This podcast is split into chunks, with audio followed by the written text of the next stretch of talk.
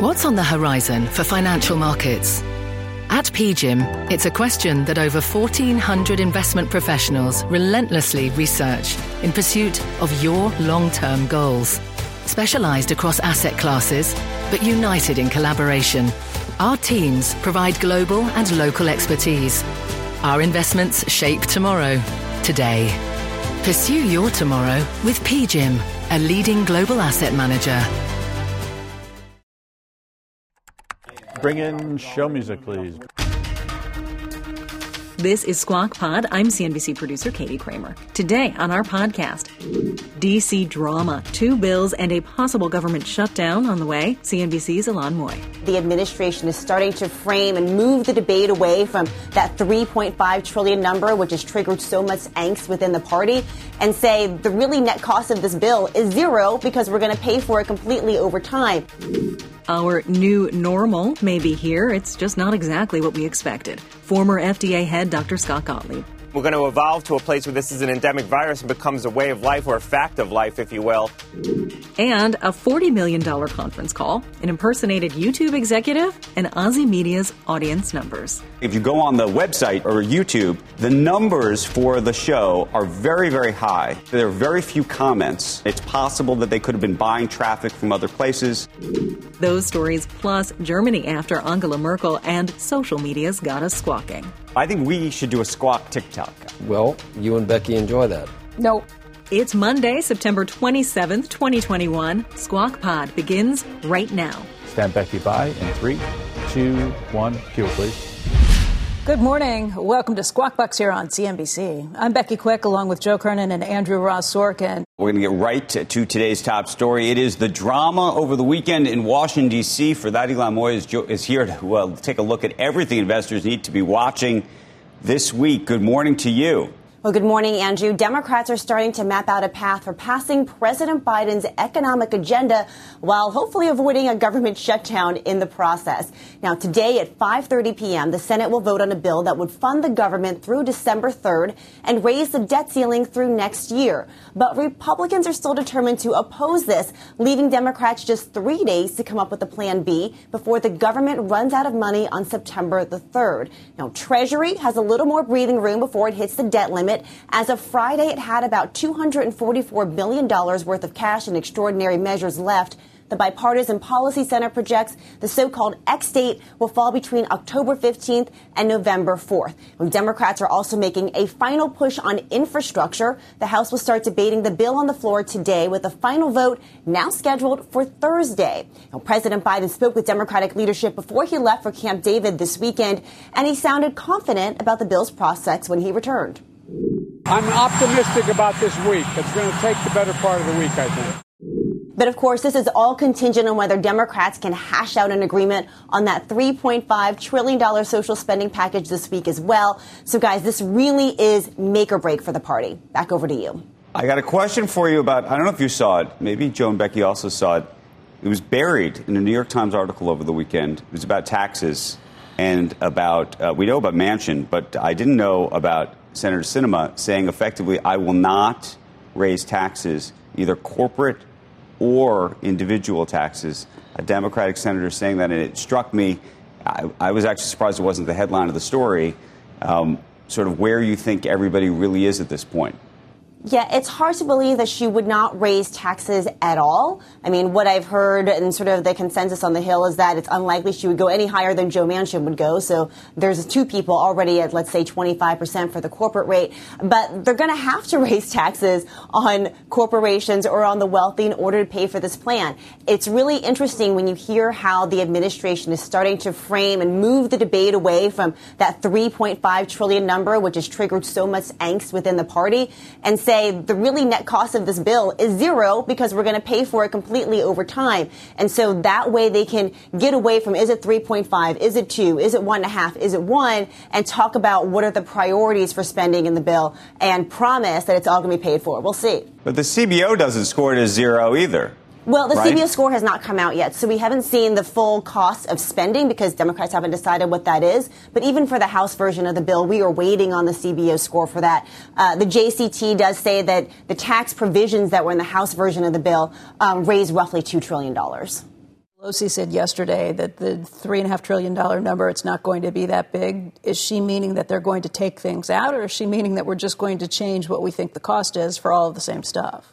Well, I think that's a debate, a debate right now. So one way that Democrats could potentially dial back the cost of the program is by making each of these different priorities last for a shorter period of time. So, for example, in the House version of, bill, of the bill, the child tax credit would go through 2025. Maybe instead it goes through 2024 and you get a little bit of savings there. So there are different ways that they can either change the end date or the start date of different programs to be able to bring down the number. The question is what moderates are pushing for is instead of having a lot of programs that last for a short period of time, they want to make what they're calling big investments in a number of key priorities that last for a long time. So do you do a few things and do them you know, perhaps permanently or for a long period of time, or do you try to get everything in there, but then you're facing, you know, another uh, reauthorization in maybe two, three, four, five. That sounds years. like a pretty key philosophical debate. I mean, if, if you still can't figure that out, if we're going to do all these programs or just a few for a longer time, maybe they are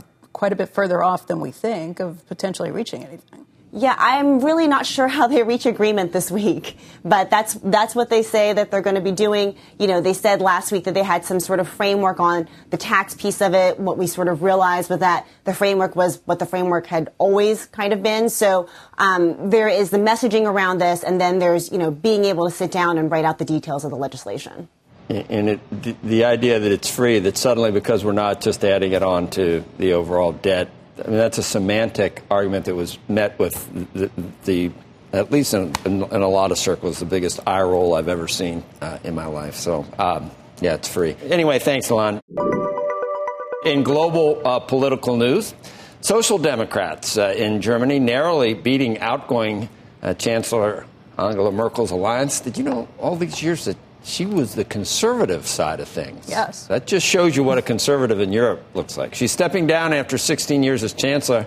Now there's going to be coalition talks and a possible three way uh, power sharing agreement, but the, the scuttlebutt is a, a weakened government for years the, as China is ascendant. So uh, at least that's one way of looking at it because we need a strong Europe, obviously, and, and Germany is, uh, you know, key to a strong EU that lasts. But um, you know, especially with it was a very close vote though it's, between the two parties. Weak, they're yeah. both moderate parties, the the slightly left and the slightly right there. Um, it was very close between them, but they're not. The two of them are not going to be the ones that combine to make the party. They're, the center left government is going to have to go a little further left with the liberals and the Greens, and so you see what happens with that. Um, the liberals don't want to raise taxes; they want to expand the programs the Greens want to raise taxes, but usually what happens when they start doing that is they, they get rid of the things they disagree on. So maybe yeah. there won't be higher taxes on the wealthy or on corporations, but you can't expect that they will extend their spending. She's out of there. She's so out of there. 16 years. And actually, they, by the way, they, she went out with higher approval ratings right, than she came 70 in with. 70 percent plus. right. Uh, she has.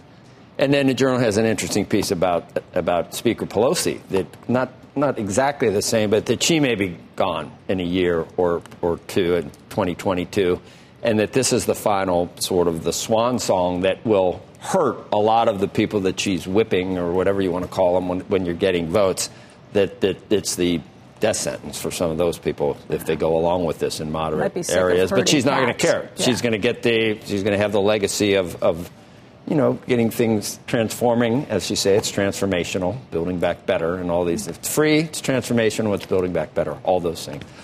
In other news uh, out of Europe, so we got that. I said I tweeted that over the weekend. So we got it's free, so we got that going for us, which is nice. And then people were actually answering with other Caddyshack, uh, uh, Caddyshack quotes. I wish it was free. I know. I, but by the It'd way, be pond for you. in fairness, just to say it, because we should say it, the other plans weren't free prior either. No, that's no, nothing's ever free that they But- do. We know that. But there wasn't as there was. I, Sometimes we, what got I, added the to the debt. conversations we had back then, you were. You know, well, this has to do with with but I don't prescription disagree with you. I don't think that we're going to pay, with pay prescription for drugs. But I didn't think the last program we'd pay for Yeah, it. I don't think this of- program we'd pay no, for we don't. And, but there's a lot of sleight of hand in this too, with prescription drugs and all kinds of things. Um, and when you do raise taxes, it's not free because you're money that. Oh, you're talking about raising taxes now. Well, when you do raise taxes, That's not to call either. it free is you're paying for it, with, and it's coming from somewhere else where it may or may not be treated better. Does it trouble you what took place in the prior four years in terms of how much money was spent and the fact that that wasn't free? Are you going, this is what this is what, what your thing. No, I does actually, it trouble you that that, that liberals does, don't trouble, look at both sides? the New York Times me. never looked the at both anything. sides of this trouble me. Are you ever going to criticize Biden for anything? Yes, I. Afghanistan, I, uh, the border. Yes, mistake. Really? Mistake. Mistake. Mistake. Okay, let's say it. I just usually you just you know. I'm happy to say it. Let's say it. No one. Depending Let's say it. on The way the the aisle you're on. execution of getting out of Afghanistan Okay, was how about was, the border? was a mistake. How about the border? Having said that, we can, but contextualize it. Does it seem like things are going contextualize well it. for the past Why did we get out of Afghanistan? In part because President Trump had set right, the timeline. okay. So let's just Do you, contextualize do you it. feel like you are, are equal in terms of looking at d- Democrats and Republicans and criticizing? I- I- do you think the New York Times is? I think and basically, I, am not going to speak on behalf of, uh, of different newspapers or different news. I can speak on behalf of myself. I think that I try. I think I You try, and I think I, I think on a relative basis. I think I'm much closer to the center, and I think I'm much closer to where the viewer actually is on that in that regard. I, I, I don't know. I have some weird people following me then on Twitter. Meantime, some fascinating news uh, just breaking this morning. Instagram now putting an upcoming product on hold for kids. This comes in the wake of a series of critical articles about Facebook in the Wall Street Journal, including one that accused Facebook of knowing that Instagram is bad for teen girls' mental health. Instagram's head, Adam Mosseri, joined the Today Show just moments ago. Today, we want to talk about how we're going to put the work on pause. I still firmly believe that it's a good thing to build a version of Instagram that's designed to be safe for tweens. But we want to take the time to talk to parents and researchers and safety experts and get to more consensus about how to move forward. And Facebook pushing back on that journal article uh, in a blog post yesterday, saying that uh, on many well being issues, Instagram's own research showed that the service actually helps teen girls, although teens reported both positive and negative experiences with social media. It's an interesting one because the blowback has been huge. I've even heard from potential advertisers saying, you know, I don't know if I want to be associated uh, with Facebook, don't want to be associated with Instagram. It's an interesting also decision to, to put a pause on this kids program. Yeah. One of the challenges, unfortunately, is that lots of lots of tweens and kids under the age of 13, unfortunately, are already using the service. And so, to some degree, you could argue better to actually have a service that has some kind of controls around it. But at the same time, there's so many issues around trust right now uh, that they're putting that pause in place. I, I don't know. It, it, this it, it seems like a really tricky one when you open up the service and say it's actually for open for kids under 13 instead of kids who are kind of like squeaking into it and using it. I, I, this has been an issue I've been concerned about as a mom, and you know, seeing them actually say, "Okay, we're going to bow to the pressure on this," and, and put the hit the pause button, I think is is a bit of a victory. It's interesting. I, I can't tell whether it's a victory or not. I, there's part of me that thinks it's a victory, but there's part of me that thinks that there's so many kids, uh, for better or worse, on this service already that if you could actually put some controls in place, um, that maybe that's an Well, improvement. why don't you put controls on it to make sure that kids under 13 aren't on it? Well, that's that's. By the way, that's the big question. Can you? And I think that they've tried. I, I don't know if they've maybe Really tried hard, hard. enough. um, I, Really hard you know, the question is how would you how how do you get there um, in terms in terms of protecting against that? I don't know. Ask for a parental sign off, and the parent has to be on Facebook first to approve it. I believe that they, but I believe that it's very hard to actually just sign. I don't think you can just sign up an account straight up. This is where we. I don't like, you know, oversight and regulation, but you know, kids left to their own devices at that age. But is again, hideous. including the Similar parents in problem on TikTok, Right. by the way, Right. and some of these other services. You know, those people who can't dance. Agree with that. The People, TikTok. people who can't They dance look really bad. They shouldn't be dancing. doing a little bit of this, yeah. right? Yeah. Do they? Have you done it? I have not done it. I think we should do a squawk TikTok. I do think we should. Well, you and Becky enjoy that. No, Um, I was gonna, I was going to count the- myself out. That, that can be you too. Solo performance. Is that what you're saying? Okay. Okay. Watch me. Next on Squawk Pod, when will it all be over? Nearly 700,000 Americans have died due to COVID 19, but maybe we're approaching a new era of the pandemic. Dr. Scott Gottlieb. It's going to be an evolution. It's not going to happen overnight, and I don't think the vaccines are going to be what drive us out of this. It's going to be when we can vaccinate the children, when prevalence declines, when the hospitalizations and deaths start to decline. And they will. Viral medicines, kids' vaccines, and a new normal. Right after this. Hello, I'm Laura Castleton, U.S. Head of Portfolio Construction and Strategy at Janus Henderson Investors. Is a brighter future possible? At Janus Henderson, we think it is. For 90 years, we've worked to help clients achieve superior financial outcomes and fulfill our purpose of investing in a brighter future together. We know that this means our thinking and our investments are helping to shape millions of brighter futures for the next 90 years and beyond. To learn more, go to janushenderson.com. This podcast is supported by FedEx. Dear small and medium businesses, no one wants happy customers more than you do. So you need a business partner just like you. Like FedEx, who understands your passion for serving your customers because they have the same commitment towards you. That's why FedEx offers you picture proof of delivery, packageless and paperless returns, as well as weekend home delivery to 98% of the U.S. on Saturday and 50% on Sunday. See the FedEx service guide for delivery information. What's more, FedEx Ground is faster to more locations than UPS Ground. Trust FedEx for timely deliveries. See what FedEx can do for your business. Absolutely, positively FedEx.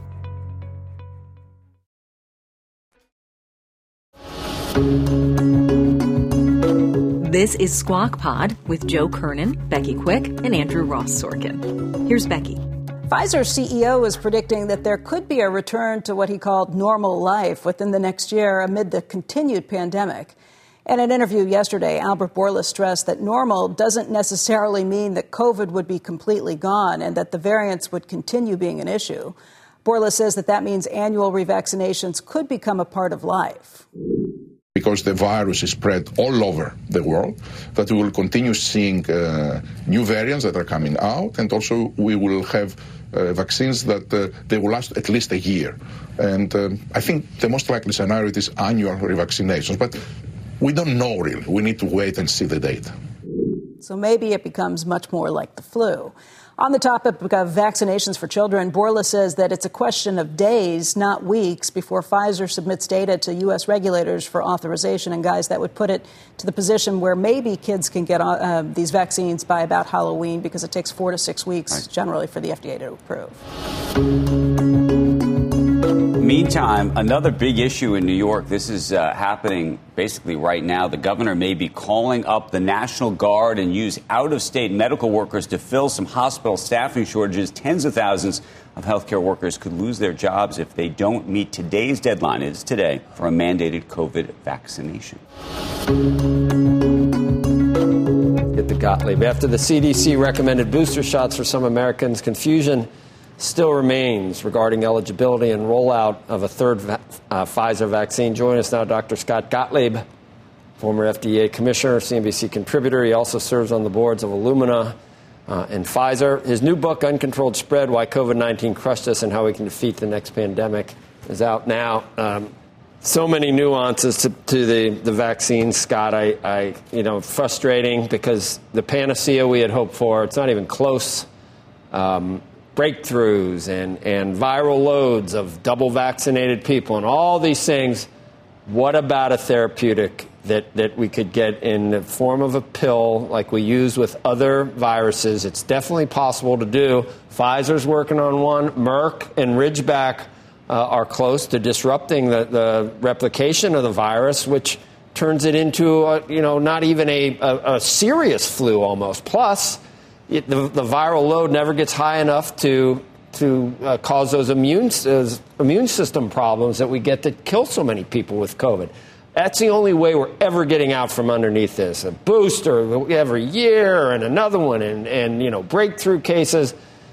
Vaccines aren't going to aren't going to be the answer to get us back to normal. Well, I wouldn't accept that vaccines aren't going to be the answer. We don't know what the long term immunity is going to be, especially after you boost the population. This might be a three dose regimen. It might be an annualized vaccine like we take for flu. And the vaccines are holding up pretty well. They're fulfilling their original premise that they're preventing hospitalization, severe disease, even symptomatic disease in most cases. Um, with respect to the therapeutic, uh, I, there's news out today from Pfizer, the company I'm on the board of, about advancing their drug into clinical trials to prevent infection in um, close contacts. You're right, the Merck drug is advanced as well. Roche has a drug that's also in advanced development, a little further behind, but looks very promising. And then there's a whole host of drugs that are in earlier development that were engineered specifically to target this SARS CoV 2 virus. I do believe we're going to have an antiviral, to your point. This isn't a hard virus to drug in terms of how it replicates. But I'll just offer that it's going to become increasingly difficult to run these clinical trials in a population where you have a lot of people who've been vaccinated and a lot of people who've been infected. So, you know, running a trial to prevent progression of uh, symptomatic disease or to prevent uh, the onset of disease in close contacts is difficult to find uh, treatment naive patients or virus naive patients in the United States right now. That's a good problem to have. Uh, obviously, Scott, that, that you can't find people that. Well, it's a good problem to have if the reason why you can't find people is because they're vaccinated. Right. Um, it's not a good problem if it's that they're infected. But so aren't you?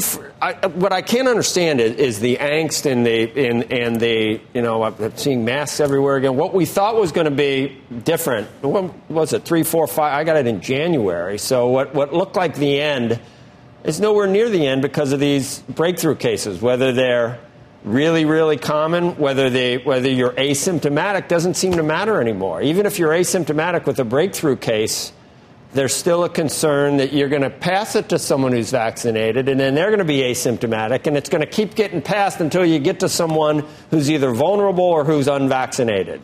And it's, it's just like this vicious circle that it's very frustrating. And everybody's out. I mean, look at, I mean, maybe they're outside, maybe they're not. There's people inside, there's people in, in stadiums, there are people uh, everywhere, and you you know, you get a dirty look if you don't, if you're not wearing a mask, even if you're double vaxxed. Well, look, let me just challenge that for a minute. First of all, you're right. Everyone's out. I mean, society is functioning fairly normally. I'm not going to say it's completely normal uh, right now, but prevalence is still very high. We're still recording 2,000 deaths a day, a lot of hospitalizations. Um, this Delta wave is still sweeping across the country. So I think that's impacting be- behavior and psychology. And I think it's going to take a longer time for psychology to really evolve where we come to accept coronavirus as just a, uh, you know, a fact of life and that there's going to be infections. But that's going to be a point when prevalence really starts to decline and we start to see fewer hospitalizations, fewer deaths. We're still really in the, in the throes of this. And then finally, I think the reason why a lot of people um, are overestimating the risk of coronavirus or are still concerned about it, even if they're vaccinated. Uh, know that they're not going to get very sick, but they might get a milder or asymptomatic infection is because the kids are still vulnerable. I think once we're able to vaccinate children, once adults are able to vaccinate their kids, the anxiety about getting a breakthrough infection, knowing that you're probably not going to get very sick, your odds of getting very sick are very low if you're vaccinated, but you could bring it back into the house. I think that's going to start to resolve. So you know, this is going to be a slow evolution. You're right. We've just spent a year, year and a half, you know, trying to prevent every single infection. And we're going to evolve to a place where this is an endemic virus and becomes a way of life or a fact of life, if you will. Um, it's going to be an evolution. It's not going to happen um, overnight, and I don't think the vaccines are going to be what drive us out of this. It's going to be when we can vaccinate the children, when prevalence declines, when the hospitalizations and deaths start to decline. And they will. They will on the back end of this Delta wave. Scott, uh, can we talk about the booster for a second? This is the third booster uh, available by Pfizer, not yet uh, in the case in Moderna. In terms of the ability to get infected, one of the things we don't know from these studies, we t- they, they, talk about sort of the, the, you know nine, ten times antibodies, but we don't know what that means in practice. If the if the original second second shot got you to let's say a 93 percent rate. Now that was pre-Delta. What do you what do you think the the third booster gets you to? Because part of it is people are trying to avoid uh, hospitalization, death. But I do think there's uh, a lot of folks, by the way, including myself, who would very much like to avoid infection. And it seems like, at least for several months after uh, the shot uh, or, or, the first first vaccine, or maybe the third vaccine, that it there is a level of which it, there's almost an inoculation, but maybe not. Yeah. So, I mean, this is a good question. It, it, in the public health community, the premise that these vaccines are going to be used to prevent any infection at all, um, that's where people start to get uncomfortable because they feel that the premise of these vaccines is that they should be used to prevent severe disease, symptomatic disease, hospitalization. That was the original concept of the vaccines. And in order to prevent any infection at all, you might need to continue to reboost to maintain um, high circulating antibody levels. Now, the data out of Israel, to directly answer your question, and it's only one month of data that we're really looking at, at this point. Some some cases go out a little further than that. It does suggest that the immune protection that the third shot offers restores the uh, protection that you had after the second shot. So if the, the second shot afforded you 95% protection against any infection at all, that does appear to be what you're seeing after this third dose. Now, it's only short term data. We don't know how durable um, the, the high levels of circulating antibodies are going to be in the protection against infection. So it's an open question right now. I mean, we're going to have to continue to follow these patients. But that premise that these vaccines should be used to prevent any infection at all, that's where public health officials and that's where the advisory committees got uncomfortable. Scott, then, but then the second question, this goes to where I think Joe was, was headed, which is if you're vaccinated and you get a breakthrough infection and you give it to another uh, vaccinated individual who therefore gets a breakthrough infection, what do you think the demonstrable um, danger is in that in, in that context? Because because Joe posited that they were going to be asymptomatic and asymptomatic. I know people who were asymptomatic and then symptomatic uh, and worse. Yeah. Well, again, we don't know. I mean, I'm, I'm inclined to believe, look, we're not collecting data on this, so we can't answer these questions. So this is, um, you know, speculative, but I'm inclined to believe that more of the uh, asymptomatic infections or mildly symptomatic infections that we're seeing in vaccinated people isn't vaccinated people getting the infection from other vaccinated people. It's vaccinated people getting the infection from unvaccinated people, more likely, because a vaccinated person probably is shedding less virus and is contagious for a shorter period of time. That's what the study seems seem to suggest. There's no reason to believe that an infection passed from a vaccinated person to a vaccinated person is going to be any any worse. You can you can speculate that it would be less worse because a vaccinated person is less likely to shed a lot of virus and give you a big dose of virus. And and the severity of your infection is in some cases dose dependent. How big of a dose of the virus did you get before you got infected? Probably you got a lower dose from a vaccinated person. Again, speculation because CDC isn't collecting this data, so we can't answer the question definitively. Oh, back to the original point. This, the, these therapeutics, these pills could be, uh, e, you could have an EUA before the end of the year, almost before the end of, of uh, not even, maybe before winter, before December 20th. Yeah, with the trials that are underway looking at reduction in symptoms and pre- prevention of progression of severe disease, those are the first trials that got underway. Yes, those are well underway, the, the pivotal trials. You could have a readout from Pfizer and Roche and Merck before the end of the year that could lead to an EUA potentially if everything goes well. The trials looking at um, prevention of infection in close contacts got started later, so they're going to read out later. Right, but that's a game changer because remdesivir is just, it, you know, the whole process is it's almost like a catch 22. Yeah, it has to be infused. Yeah, it's almost like, and you got to do it early. Right. And look, the, we have the monoclonal antibodies. We need to remember the monoclonal antibodies are highly effective. They're available right now, and it could be used as a prophylaxis. They're available for prophylaxis. Now, again, they need to be infused, but Vir Biotechnology is working on a sub-Q formulation that could be delivered in a doctor's office. So Those are very good drugs. Uh, so we shouldn't lose sight of that. I think people don't really reach for them because they seem to be complicated to administer, but they're really not. Good. A lot of, need all these arrows in the quiver, Scott. Thanks. Cheese will be next. Next on Squawk Pod, the story that got us squawking today and was highlighted in the New York Times media equation column. Ozy, the startup with huge audience numbers and high profile backers, and the Wall Street conference call that went wrong. All wrong. Clearly, Lasry must have known about this. I'm imagining he has confidence in the company, but clearly Goldman Sachs doesn't have confidence. And the big question is going to be whether advertisers will have confidence. This podcast is supported by FedEx. Dear small and medium businesses, no one wants happy customers more than you do. That's why FedEx offers you picture proof of delivery, packageless and paperless returns, as well as weekend home delivery to 98% of the U.S. on Saturday and 50% on Sunday. See the FedEx service guide for delivery information. FedEx Ground service is also faster to more locations than UPS Ground. See what FedEx can do for your business. Absolutely, positively FedEx.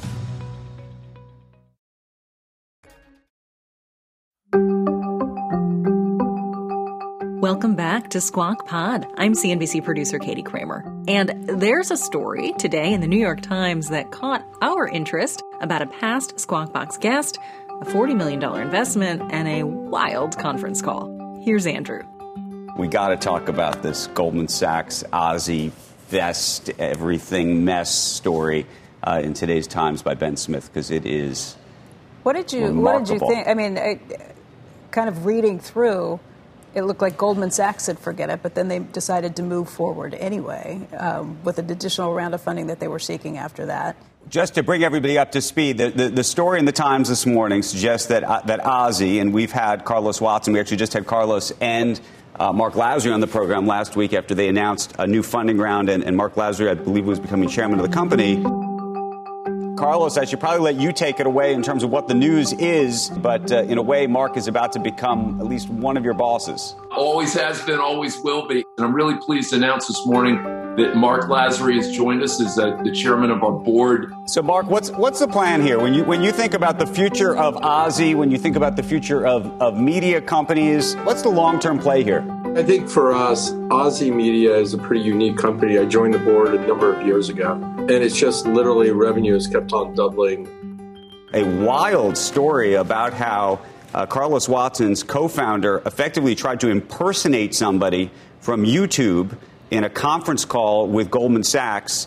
Uh, lots of questions about whether in, in the, order to say something about how great their numbers were and, and, Exactly. and give the impression that they were reaching more a bigger Right. audience than And lots of than questions about whether their audience really is the size that they say. ComScore, which is a, uh, an outside service that audits uh, these things and has their own numbers. I don't want to say audits these things, but estimates their own numbers. Their numbers are way below where it appears that Carlos Watson has told people publicly if, if the guy that the company dis- really is. if the guy with the disguised voice was an outlier, it'd be one thing. But there's a whole series of There's lots of, other things. that were a thing hyped. with, with hy- hyped up with Billboards Amazon and- all sorts of things. How about but Ben Smith? I kind of take issue with this. What's that? Think he throws Tesla under the bus, kind of. One nagging question in this era of spectacular boom and bust is where do you draw the line Fake it till you between make it? fake it till Oh. you make it uh, and possible fraud? And he says Throws fake it till you make it Theranos was. Tesla. He says Well, as an example. I think that there were there were things that were said. but when- Tesla and Theranos in the same sentence should ne- different. th- those two should I- never agreed. be in the same sentence. Agreed, but I think that there is there there were questions early on in what was said. They begin but, with the T. But in terms of this this Ozy story, the other thing that's so fascinating to me about it is if you get to the very bottom of it, you realize that even though they did raise forty million dollars, uh, Emerson, um, which is uh, uh, Laurene Powell Laurene Powell Jobs' Jobs' uh, right, firm. firm. Was an early investor in Ozy, And and they're not. distance themselves from it and effectively say we haven't we haven't been putting new money into this company, and actually we're off the board. So while Mark Lasry may be out there, and we'd love for Mark or Carlos invitation to call into the show right now, even uh, to talk about it. But is it a dirty little secret that But, all it's, but I think there's been a lot of questions are about all social Carlos' media show. eyeballs inflated by? Well, I think the there's dirty little secret. there's a this is different. It appears that Yeah, this may be but- different. But, it, but is it a matter of degree? It's, qual- it's a quantitative difference, not a qualitative difference. Um, I- Does everybody do it to some extent?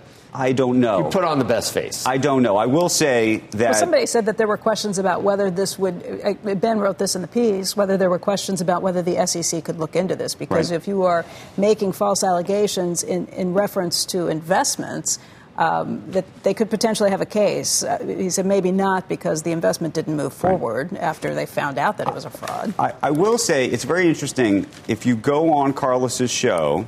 And by the way, I should say I was a guest on Carlos's show, but I'm saying if you go on the website or, or YouTube, the numbers for the show are very, very high, meaning it looks like millions of people have seen the show. Uh, ben makes the point that there are very few comments on, which does reflect that there's something going on. It's possible that they could have been buying traffic from other places. Um, and I, I say, by the way, in full disclosure, I was on the show. It looks like millions of people saw that No, episode. that was the lowest episode I- ever. No, but I, was going to say not. But I would say maybe one or two people in my whole life have ever even uh, have said to me, "Hey, I saw you on this thing," and I always thought to myself. That's a little strange because if you look at the numbers on it, they're very, very high. What do you think Lasry is like? Who needs this? I'm a trillionaire. I mean, why am I? Well, clearly Lasry must have known about this even when he came on our air, which, by the way, also troubles me. I, I want to say that because clearly this, this, this incident happened before he came on, before that they had raised the, before they had raised this money, and obviously wasn't acknowledged. He, he must have confidence in the. I'm imagining he has confidence in the company.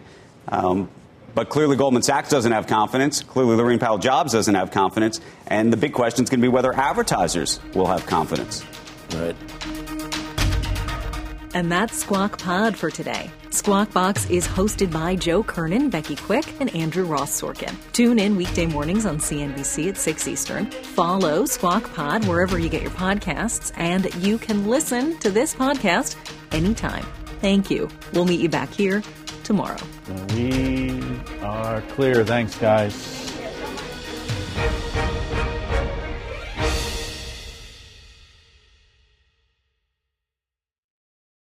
This podcast is supported by FedEx. Dear small and medium businesses, No one wants happy customers more than you do. That's why FedEx offers you picture proof of delivery, packageless and paperless returns, as well as weekend home delivery to 98% of the U.S. on Saturday and 50% on Sunday. See the FedEx service guide for delivery information. FedEx Ground service is also faster to more locations than UPS Ground. See what FedEx can do for your business. Absolutely, positively FedEx.